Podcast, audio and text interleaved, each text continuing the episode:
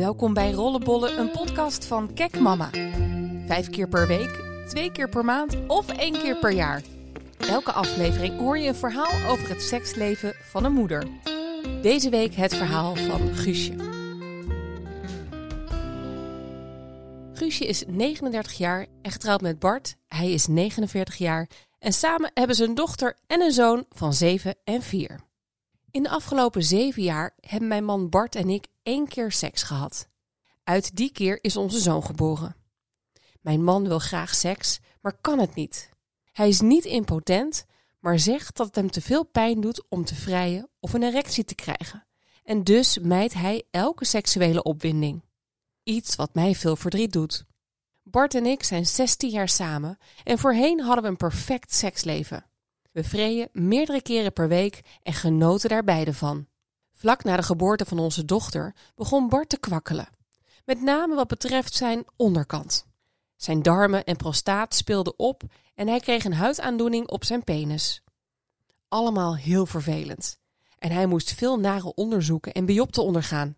Gelukkig was het niets ernstigs. Maar als we seks hadden, klaagde Bart over zijn voorhuid. Die was strakker geworden door de wondjes. Orgasmes werden steeds pijnlijker voor hem. Uiteindelijk ging hij daarmee toch naar de huisarts. Drie weken later lag hij op de operatietafel. Volgens zijn uroloog zou hij na een besnijdenisoperatie van zijn ongemak af kunnen komen. Hij werd wel gewaarschuwd dat de eerste paar keer klaarkomen een beetje bloederig kon zijn. Maar daar hoefde hij zich geen zorgen om te maken, dat zou komen door wat gesprongen vaatjes. Al bij de eerste keer dat we wilden vrijen en zijn piemel stijf werd, begon de huid te bloeden en kreeg hij steken. Bart stopte acuut. Hij was bang dat de huid zou uitscheuren. Op deze manier kon hij niet genieten. En uiteindelijk ondernamen we pas twee weken later nog een spontane poging, stom toevallig de verwekker van onze zoon. Maar toen ook die vrijpartij uitmondde in een leidersweg, liet we het er allebei maar bij zitten omdat alleen erecties al net zo pijnlijk waren, wilde Bart helemaal geen opwinding meer voelen. Dus uitgebreid tongen of orale seks werd ook geschrapt. Daarmee besloot hij onbewust voor mij dat ik, destijds pas 32, vanaf dat moment als een soort non door het leven moest gaan. De zeldzame keren dat we erover spraken, zei hij dat hij het heel jammer voor me vond. Hij snapte heus wel dat ik behoeftes had, maar zag geen oplossing in iets als geoorloofd vreemdgaan. Hij hoopte vooral op begrip.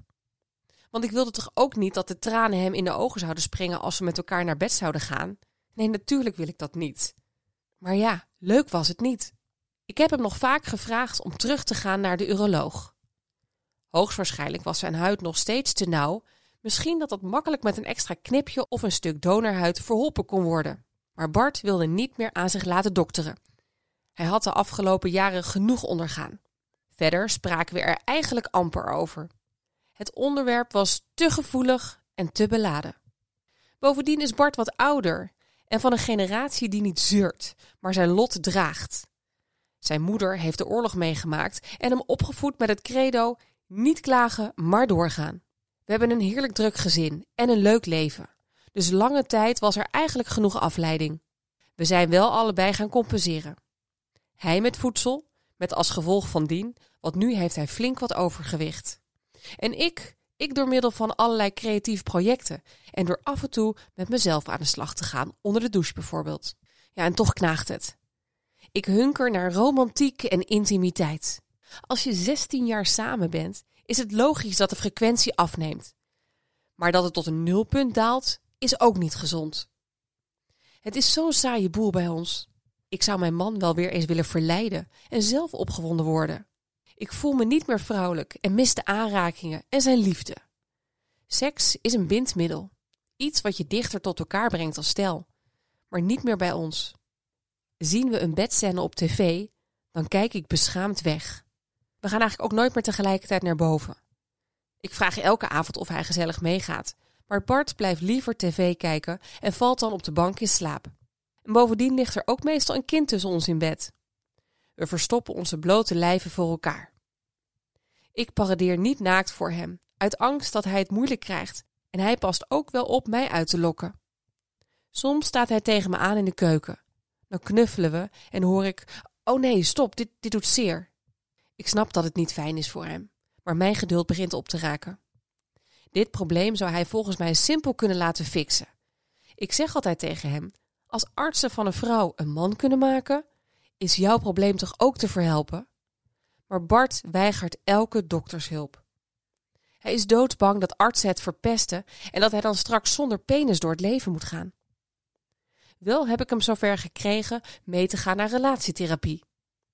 Voorheen noemde hij dat hocus pocus, maar hij snapt inmiddels wel dat het belangrijk is voor ons. Ik hou nog heel veel van Bart. Hij is een goede vader en we delen dezelfde interesses, normen, waarden en toekomstdromen. Maar de laatste tijd loopt het gewoon niet meer lekker. We zijn allebei sneller geïrriteerd en gefrustreerd en Bart kampt met depressiviteit. Het ontbreken van ons seksleven is niet de hoofdreden, maar is zeker wel van invloed op de struggelingen tussen ons. Nu, bij de psycholoog, moet Bart ineens over zijn gevoelens praten. Dat is lastig voor hem, maar wel nuttig. Zij gaat verder dan het hier en nu, ook terug naar onze jeugd. We zijn nu zes keer geweest en in de laatste sessie kwam ze echt tot de kern. Bart brak. Huilend biechtte hij op dat hij zich ontmand voelt, omdat hij seksueel niks kan klaarspelen. Eindelijk vertelde hij wat het allemaal met hem deed. Een goed begin dus. We zijn er nog lang niet, maar ik heb hoop dat hij door de gesprekken met de psycholoog gaat inzien dat intimiteit de sleutel is naar een lang en gelukkig huwelijk. Ik vind mezelf echt te jong om zonder seks oud te worden. En dit was hem weer. Volgende week het verhaal van Joanna.